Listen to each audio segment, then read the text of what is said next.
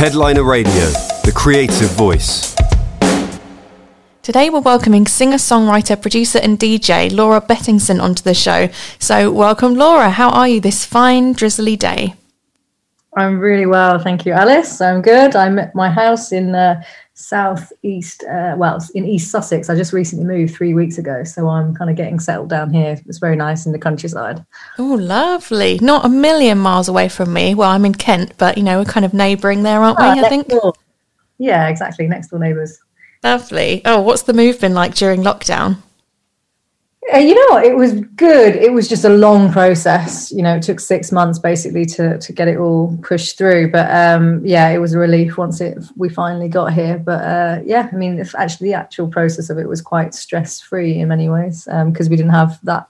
You know, could carve out enough time to make it happen you know all those rather than in normal circumstances having like lots of meetings and travel all over the place you'd miss all those solicitors emails but it was actually quite good. In mm. some ways you could make it a, a, focus but yeah it's been nice. Oh nice. I'm glad you're all sort of settled in then. It must be a bit different um, i'm guessing you've been in london for quite a while then after you know the comparing it to the hustle and bustle of that. Is it nice to be in this new place now yeah, it's incredible. Um, I mean, I moved to London when I was 18, so I've been there 15 years, and uh, yeah, it was ready.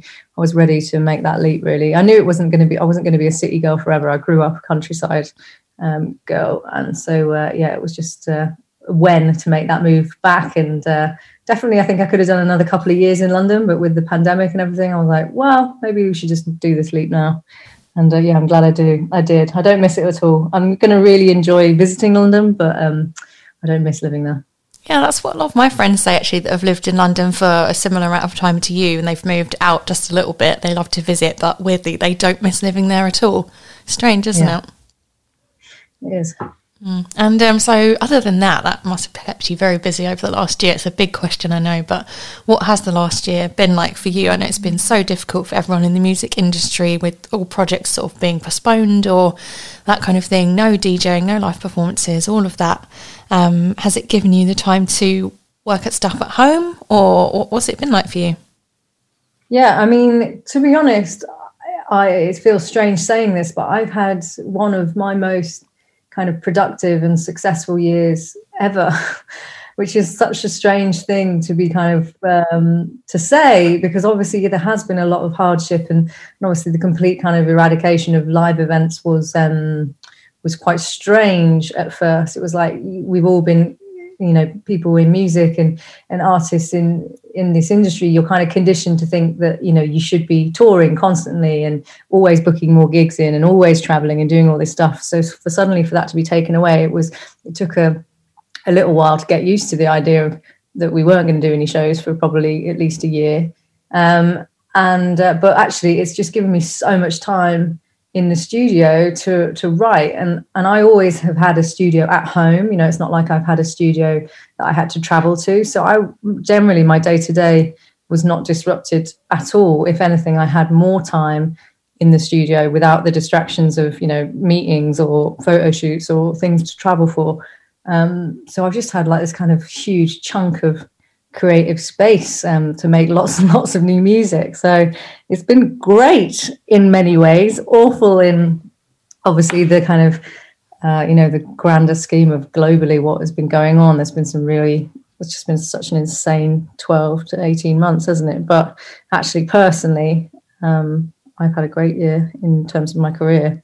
Yeah, you're not the only producer that said that to me, especially people with home studios. They've really used that time to dedicate to the music where like you say you're not traveling you're not being distracted by this and that. So you're definitely not alone in that regard. I suppose that's one of the very small positives out of everything that's been going on isn't it? That you can just really focus on getting stuff done that perhaps you didn't have time to before. Yeah absolutely. And i think it's really rare especially for um, DJs and electronic music because you are just on the move most of the time constantly and always looking when the next show is and you know when where the next even country you're traveling to to do that show is. And so it's uh i'm sure i've i've heard a lot of dj friends say that they've really enjoyed um, the time you know at home and the time the enforced kind of pause really. And it's made people really have a take a look at you know what they're getting their joy from and what they get joy out of and maybe reassessing you know how to move forwards once once things are able to happen again mm, absolutely. And um, you're from the midlands aren't you originally? So was it what was it like growing up there for you in terms of you thinking about perhaps pursuing music one day? Were you always really really into music as a kid? What was it like for you? Um, well, I grew up in a like a village outside of a, a, town, commuter town called Rugby. I was born in Coventry, but grew up outside of Rugby. And to be honest, there really wasn't much of a music scene there at all, other than like the local bands, you know, boys in bands that would be like making emo music and that kind of thing. You, we'd follow like some local bands around local gigs, but we really didn't get many people at all, like bigger bands come through um, or even DJs and things. You know, there wasn't that many nightclubs. There's even less now, actually, in rugby. Um, so it was a little void of kind of musical culture growing up. But um, my dad um, is a musical theatre uh, writer and director. And so I kind of always grew up with a, you know, kind of performance streak. Um, and I'd always sung since about the age of five. You know, was always, you know, there's lots of video of me singing um, songs on holiday or whatever. And uh, but I didn't start writing music till I was about 16, uh, and it really wasn't until I decided to move to London at 18 to study um, music at Goldsmiths um, down in southeast London that I suddenly kind of got introduced to the world of like electronic music outside of you know your local walkabout Saturday night mainstream club tunes that they'd play in there um, I really hadn't kind of been exposed to that much uh, experimental electronic music growing up. So um, I was quite late um, to discover all that, really, you know, like in my kind of late teens and, and early 20s. Um, but, uh, and even later to arrive at being my own producer because I didn't see, I wasn't even aware of women in technical roles in music growing up. You know, I hadn't seen anybody or been exposed to any of those kind of roles behind the scenes um, growing up the only women that i'd ever seen in music were you know pop stars you know spice girls all saints destiny's child and so weirdly when i started to make and like make my own music i just naturally kind of gravitated towards pop music because that's kind of all the women that i'd seen uh, growing up were were pop stars um, making music. So um, yeah, it took me a long time to arrive at kind of where I am now, but um, I've enjoyed the journey, and it, it, really has been a journey to arrive at now being you know a self-producing artist in electronic music. Mm, and you started this is right, isn't it? As um, Dimberly, am I saying that wrong? Dimberly and Capper in 2008, and you're on the BBC introducing stage at Glastonbury Festival in 2009. Yeah, that was Dimbleby and Capper. Yeah, that was hilarious that was me basically at Goldsmiths for you know studying music for a few years, allowed to just kind of experiment, and then I wanted a an artist name that I could kind of just hide behind for a bit that wasn't going to be so obviously a solo project. You know, it sounded like a duo basically, um, but it wasn't. It was just me making music and making really bonkers, bizarre music. But um, yeah, one of uh, the BBC introducing guys put people got hold of that, and I ended up doing a little Glastonbury set, which was which was fun. Um, and then that kind of kicked off my um, uh, you know journey into kind of the more professional music industry, uh, and then from there I met uh, Nigel Godrich and Joey Waronker, and we started the band Ultraísta, um, which is a kind of experimental indie alternative electronic project. Um, and uh, that kind of started my friendship with those guys. And then off the back of that, I launched a solo project called FEMME, F E M M E, uh, which was, you know, gained quite a lot of kind of success on a kind of DIY um, circuit, which was awesome. You know, toured with Charli XCX in America and uh, did lots and lots of touring throughout, and it was awesome. And then, but then now in the last kind of 18 months, to two years, I have been um, stepping more into my role as as a, a producer and in, in, electronic music, and kind of really got quite frustrated with being a, a solo independent artist in pop music. So I kind of said goodbye to Femme. I put that to bed, and uh, I'm now releasing under the name uh, Laura L A U dot R A. I only put the dot in there because everything else on Instagram has been taken. So, I was wondering. I wondered if I was meant to oh, pronounce it with a dramatic pause in the middle or something. Laura. No, no, it's just Laura. But yeah, you have to. Gosh, uh, trying to find a, a, unique artist name in today when everything's been used on social media is really difficult. Um, so it's Lau.ra, but pronounced Laura. Okay, gotcha. So, um, yeah, you mentioned obviously you you met Radiohead's producer Nigel, then you were doing your other project Femme. So now your new project is Laura, Laura, where you're turning your attention back to your own solo electronic music, of course, and um, going deeper into your role as a producer and DJ. So, why did you decide to do this? Why was it time, and why was it time to use your own name, other than the fact that obviously all the other Instagram names were taken?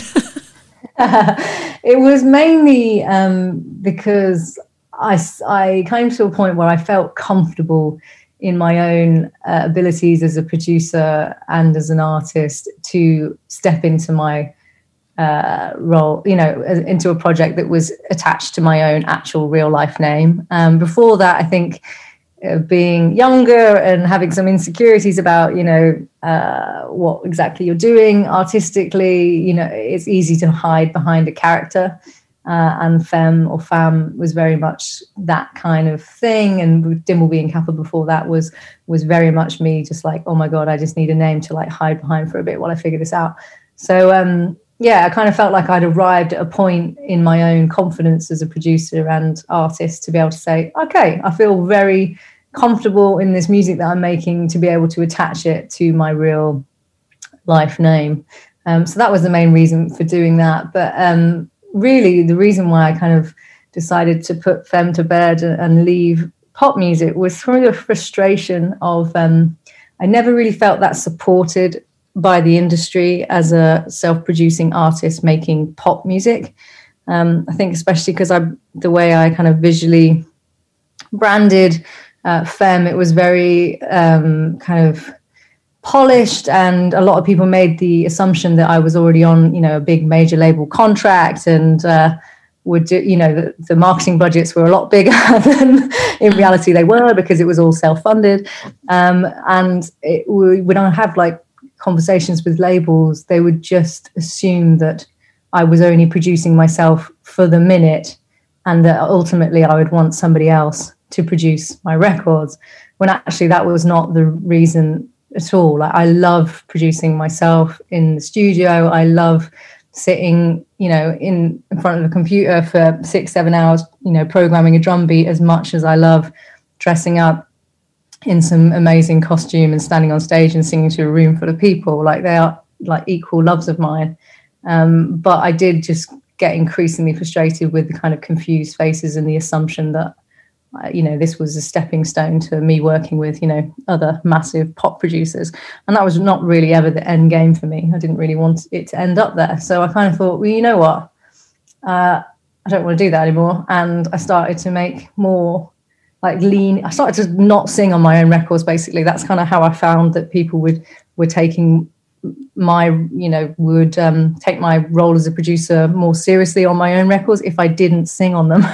as soon as I sang on them, they became kind of enchanted by the voice and forgot all about the amount of hours and effort that goes into who you know the track essentially, yeah. even though it was me making it. Um, so it was really fascinating for me to you know as soon as I started working with other featured artists and getting them to sing on my work, it was suddenly like whoa, Laura, these tracks are amazing. You know, like who produced these? I'm like, me. Mm. It's always been me. But for some reason, as soon as I put my own voice on something, it's just assumed that I'm the vocalist or the writer and not actually making the music. So it was very, it's an interesting process. Um, I will occasionally still put my voice on a record because I feel like now I've cemented the story enough that people know it's me making the tracks, and that's as important to me as uh, the other stuff. But um, it's uh, it's been a journey, and I mean I've always been constantly evolving myself and kind of developing my own artistry along the way, and I love doing that. I love learning new things and and moving in different directions. So I feel like it was just a very natural progression of me really to leave pop behind and and arrive at where I am now. Mm, and it's interesting that you say people assumed um, that perhaps someone else was producing it once you were doing the vocals. Why do you think that is? Do you think in the back of their mind, you know, maybe even subconsciously, they thought it was a male producer or something? Or do you just think that people couldn't comprehend that you were literally doing the whole thing?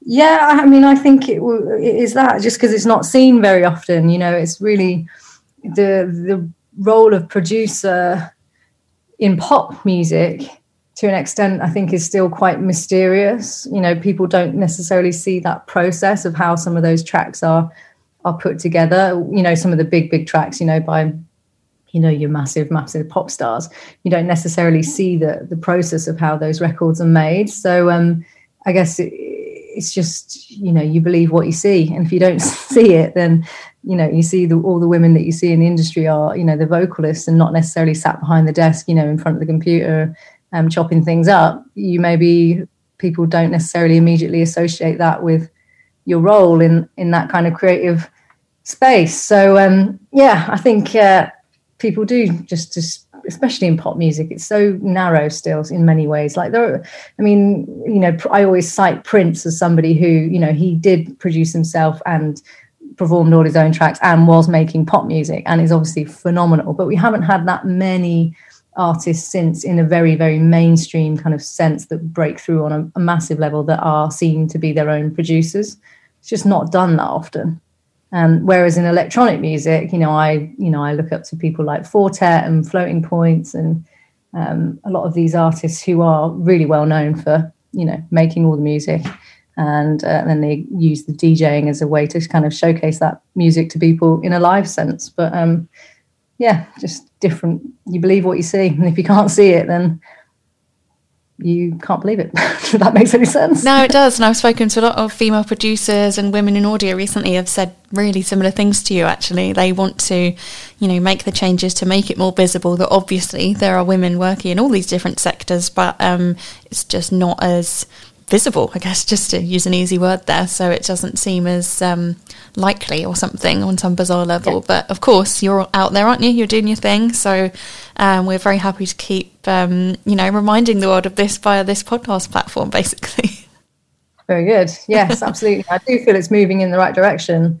Um, and of course, with social media and you know the kind of platforms where you can share everything now that you're up to, it's become a lot easier for people to share, you know, their kind of studio um, writing experiences. And we kind of have we're starting to lift the curtain a little bit on you know the mystery of how these songs and the creative process is kind of what that is. So um, yeah, I feel like we are going in the right direction, but we still need more women in front of computers and desks and doing technical roles, in my opinion. Yeah, absolutely. Um, well, I saw as well, so you released Don't Waste My Time last year, which features um, JessB on vocals. So this was actually written in 2018, I saw, in just one afternoon at a writing camp for female and non binary identifying producers in New Zealand. Very nice, by the way. So tell me about this. I heard, you know, you obviously put it together in hardly any time at all. So why was that? Why was there such a time crunch on this one? Uh, well, writing camps generally are, you know, you are writing under pressure like that. So a writing camp is when people, a group of people will be put together, um, and you're usually making a song a day. Sometimes a song and you know, a song in the morning and a song in the afternoon. So it is a very high pressure kind of environment. You know, it's like speed dating, but for songwriting you know you meet the people that you're expected to write a song with in the morning and uh, you should be able to be able to play something of what you made by the dinner time when you all get together again. Um, and so it just happened that i mean i used to do writing camps as a vocalist and i never really enjoyed them very much because um, people would kind of imprint on you you know what they would expect you to want to do as an artist. And actually it's very hard as an artist to get a song out of um, a very quick session like that. Like, for, especially for me as an artist, like I like to know the people that I'm collaborating with. There's a, a certain amount of trust and um, mm. kind of ground rules that need to be established and, and research. You know, you need to know who you're making music for as an artist. And so that could, that never really worked for me being a vocalist at writing camps because it was all just a bit too kind of surface. You never really got to go that deep. Whereas when I started making them as a producer, just the whole world of writing camps kind of opened up to me and i really started enjoying that process of meeting um, you know different artists lots of different artists from lots of different backgrounds and the kind of freedom of you know we can make anything for anyone. It doesn't you know i don't it doesn't have to be for any particular artist in the room. We're just going to make a piece of great music. And that was very much what happened with don't waste my time. Um, everybody just brought their A game that morning for whatever reason. and it came together so quick. I had the basics of the track kind of prepared that I'd done a load of prep on the plane over, which was obviously quite a long flight. 24 hours to New Zealand. I was there for a week, so I was pretty jet lagged and like wiped out for most of it, which might have helped my creativity on that whole camp. Um, the slightly hazy, jet lagged feeling Yeah. uh, might have brought out some really good decisions. Um, and uh, it was just a magic track that came out of it. But equally, I didn't know what to do for ages with it because it was kind of wasn't really uh, didn't really fit with the world that I'd kind of was working on at that time. It was way more grime. It was way more heavy. It had obviously had that very established rap style on it, which I wasn't really I hadn't really done that many tracks with that kind of amount of featured vocal on it. Um, so it was just kind of sat there waiting for its moment, and uh, it finally came this year, and it's been going down very very well, which is great. Yeah, it has. And I saw on your Instagram as well, you said you revisited the mix so many times to get it right. So for you, how do you know when a track is finished? Or is it, I suppose that's a very hard question, but when do you call it a day with that? you I usually know when I play it and I'm not like, ooh, should really change that. Or like, you know, there's not that niggling little hi-hat that's sticking out or the bass is not impactful enough. You with Don't Waste My Time, it was really it was the balance between the bass and everything else, which was really hard to nail because the bass is obviously so um, heavy. Uh, but you don't want it to take over the whole entire mix because you still need the track to be loud and you still need it to be punchy when you play it. Um, so uh, it took a bit of a while to finesse basically that bass to make it sit and not overtake everything else in the whole entire track. Um, so that's really what I kept visiting on that uh, for that track. Okay. But um, yeah, I, I was also going to say, and also because it was made two years ago, you obviously, you know, in two years you can develop your mixing skills a lot. You know, I'm always developing my mixing skills, skills, and getting better and better and better every track I make. It become, becomes easier. So it was quite interesting to revisit a session that was obviously two years old by that point and be like, okay, I've got some new plugins. I can sort this baby out and bring it like a bit more in line with where I'm at now. Okay, yeah, that's great that you were able to use, I suppose, the extra time where you were waiting to put your new skills onto it. Um, so that's brilliant. And it's um, Annie Mac played it on Radio One a lot. Um, so how does it feel to hear your song on the radio? Do you ever get used to that? it always feels amazing. Like I don't know what it is about radio. Maybe it's because I grew up listening to radio. You know, we listen. I listened to Radio One a lot growing up as a kid, um, and so it's always dead exciting. And it's also really exciting because friends text you about it because they also get really excited about it. Um, and it's just uh, it is always really fun. Like you know as soon as it's played on the radio whether that's radio one or bbc six or whatever it's like you get a couple of text messages like oh my god you're on the radio right now. And i'm like oh it's it's so nice for other people to get excited for you. Because um, sometimes in music when you're doing this thing especially right now in the pandemic like we spent so much time on our own and sometimes it can feel a bit like a, a lonely pursuit you know? Yeah. um, so it is quite nice to get that real life recognition sometimes from your mates of like, oh my God, you're doing this thing. It's amazing. And I'm like, yeah, there you go. Thank you. Yeah, Um, that's so- incredible. And it's uh, it must be different, I suppose. Yeah, you can listen to something on Spotify literally whenever you want, but there must just be something about it being live on the radio, knowing that people are experiencing it all at the same time. Maybe like when I don't know, everyone's watching the new episode of Line of Duty or something all at the same time. It's just a sort of a collective experience, isn't it? Yeah, exactly. And uh, and I think that's what excites people about it, you know, because you can't see people streaming your music at home. And they might even be a bit embarrassed to tell you, you know, oh, I've been listening to your album loads on Spotify. You know, I don't know. Um, whereas on the radio, yeah, it's it's I guess it's the industry's kind of tick of approval, of then it makes it kind of less embarrassing for them to say, Oh my god, I love this tune that you've just made. Why is it embarrassing though? I don't know. I guess uh, friends get weird. No, but when you have a certain, you get into a certain level. I guess people feel like they. It's so weird being a person in music. Actually, I mean, we, I very rarely talk about this, but very few friends feel comfortable asking me questions about my life because I guess so much of your life you share on Instagram, but it's not really your real life. You know, it's some of your real life, but it's not the whole thing. The highlight but they reel. feel like they can yeah but they can feel like they can see a lot of it but not the whole thing you know and there's still this mystery behind what is a life in music like and actually so very very few of my um, friends other than the very very close friends or people that have an understanding of what the music industry is like feel comfortable or confident enough asking me many questions about my career or job.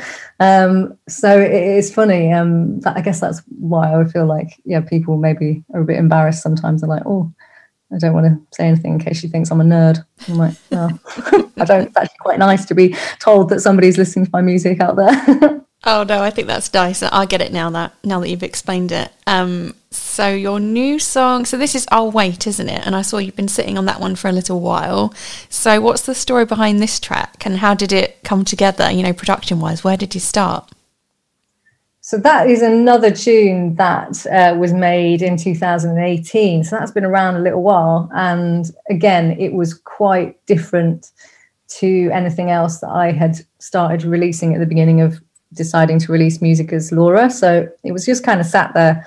Um, and uh, I, a few years ago, I did a collaboration with Sasha, um, the DJ, uh, who was obviously huge, huge, influential uh, DJ and producer in electronic music throughout the 90s and, and up to today. So um, he was putting together a compilation album of um, songs based off a playlist that he'd created on Spotify that was getting lots of like getting popular basically.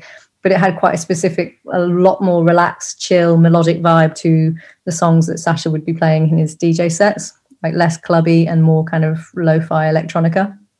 So um, sent me an email asking if I had anything for it, and I sent over that track. I'll wait, uh, thinking maybe maybe that will work, and uh, and thankfully they they went for it, which was great. Uh, so it ended up on their this compilation album, and it's so nice to have it out because um, say otherwise had that opportunity not come along to package it in that compilation in that sort of sound um, it might not have ever got released that one. Even though i love the song it just didn't really fit with uh, what i was doing uh, separately with my own singles. Um, so uh, yeah it's very it's a lot more melodic than any of the music i've been making recently. It's a lot less bass heavy it's a lot less driving and it's just a little bit more you know sun drenched and, and chilled out. Um, and the process of it really was same as everything else. Start with a beat, bass line, program that, messed around with some vocal ideas from my from myself. That is my vocal on that one.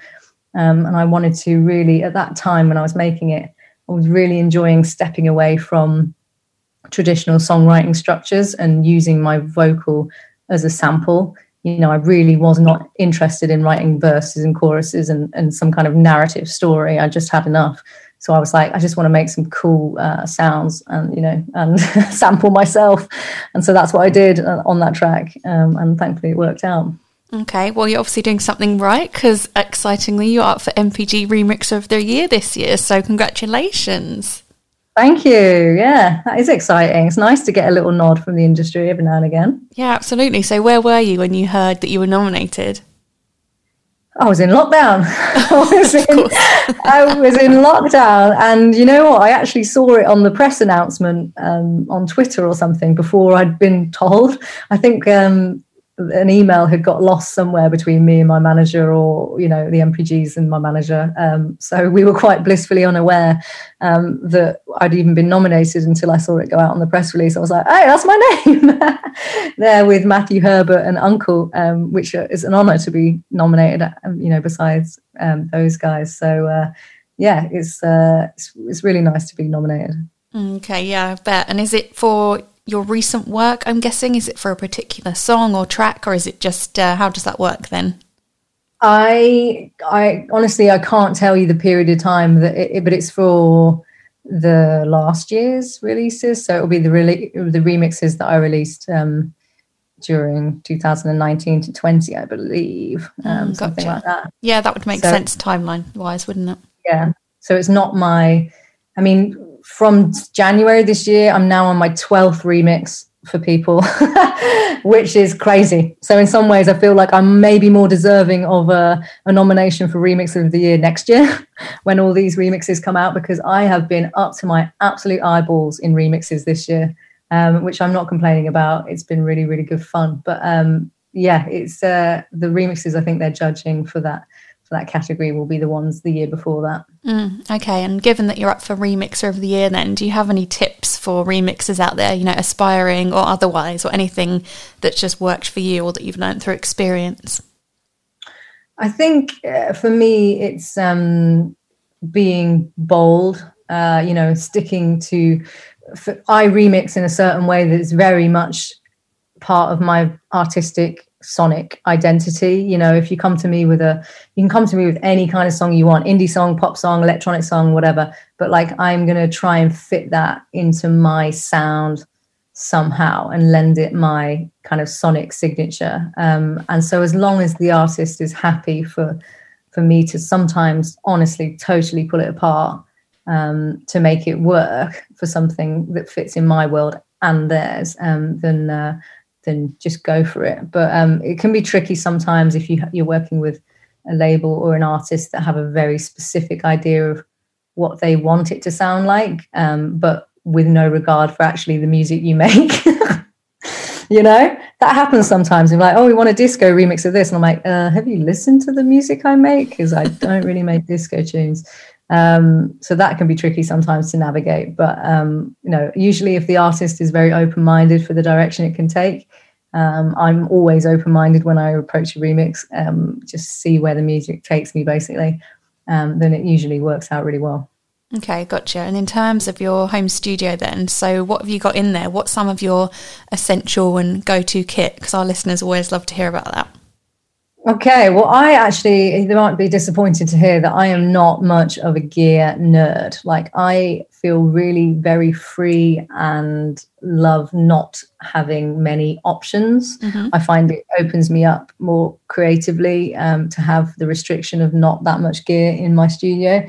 So, I obviously have my laptop and my computer, which is the most, the main kind of piece of equipment that I couldn't live without. Um, and then I have a couple of synths in here. So I've got an SH101, a Roland SH101 that I just recently bought actually a couple of weeks ago. So I'm enjoying playing around with that. Um, I've got my little Minilogue Korg Minilogue synth, which is the first synth I bought because it was just cheap and small and fits on my desk. And um, it's brilliant. I use that so much in a lot of my uh, tracks. Um, I've got a little a nice compressor, a nice preamp, and I work on Focal CMS 65s as my main monitors. And I have a pair of Yamaha NS10s to reference on. And uh, I've got a like a various selection of mics. Uh, my main mic of choice for doing like high quality polished vocals for mainly other artists will be it's my blue bottle rocket stage one it's called, which is a nice mic that I use a lot and it's quite versatile. You can use it on lots of different things, not necessarily just vocals. And then I've also really been enjoying using a lot of the Aston mic range recently. They sent me a couple of mics, um, so I use a Spirit uh, from their Aston mics um, all the time. I just have it constantly plugged in next to me in case I can, you know, just grab it and um, bang down a few ideas, or if I've got a vocalist in the studio with me, um, they're usually sat up right on the desk with me, and we're kind of figuring it out as we go. And so I, I like to a lot of the time have the vocalist on a handheld um, just next to me. It really captures a lot of personality, and that's really what my aim in a lot of the music that I'm releasing um, under Lau.ra is like the fun, upbeat, high energy tunes that should shine with personality. Um, that's really I wanted to, what I wanted to get across. So. Okay, excellent. And um, what are your plans music wise for the rest of this year? Are you just going to be working on more remixes? Are there any potential DJ sets? You know, fingers crossed. What's going to be happening for you? Yeah, so I have got a couple of remixes to finish off, say, now. Um, and then all of those remixes for people will start coming out over the summer. Um, I've got a new single of my own, which will be coming out in June or July um, which is ready to go. And then I've got an EP of those tracks and some of the singles and a couple of other songs coming out after that in the autumn and a vinyl release of the whole collection of singles so far plus the ep songs will be coming out before the end of the year um, which i'm excited about because none of these songs have been pressed to vinyl yet. This all just exists in a digital realm. So i'm excited to have a, a record that i can hold in my hands with my work on um, and before that, there are I've got a little, couple of things getting booked in now, DJ sets um, for over the summer. But I'm really aiming for just say lots and lots of studio work, and then uh, hitting the ground running again in in uh, 2022, and be doing lots of shows uh, then. Okay, well, lots to look forward to then. And of course, this year is a bit up in the air, so I can understand how you can plan ahead for next year for, for any shows and all of that sort of thing. So, um, you know, best of luck with the MPGs and everything. So, we'll be looking out and obviously announcing the winners whenever we know about them. Um, fingers crossed for you. And um, thank you so much for joining us today. Oh, thanks for having me, Alice. Nice to speak to you. You're so welcome. Bye then. Headliner Radio, supporting the creative community.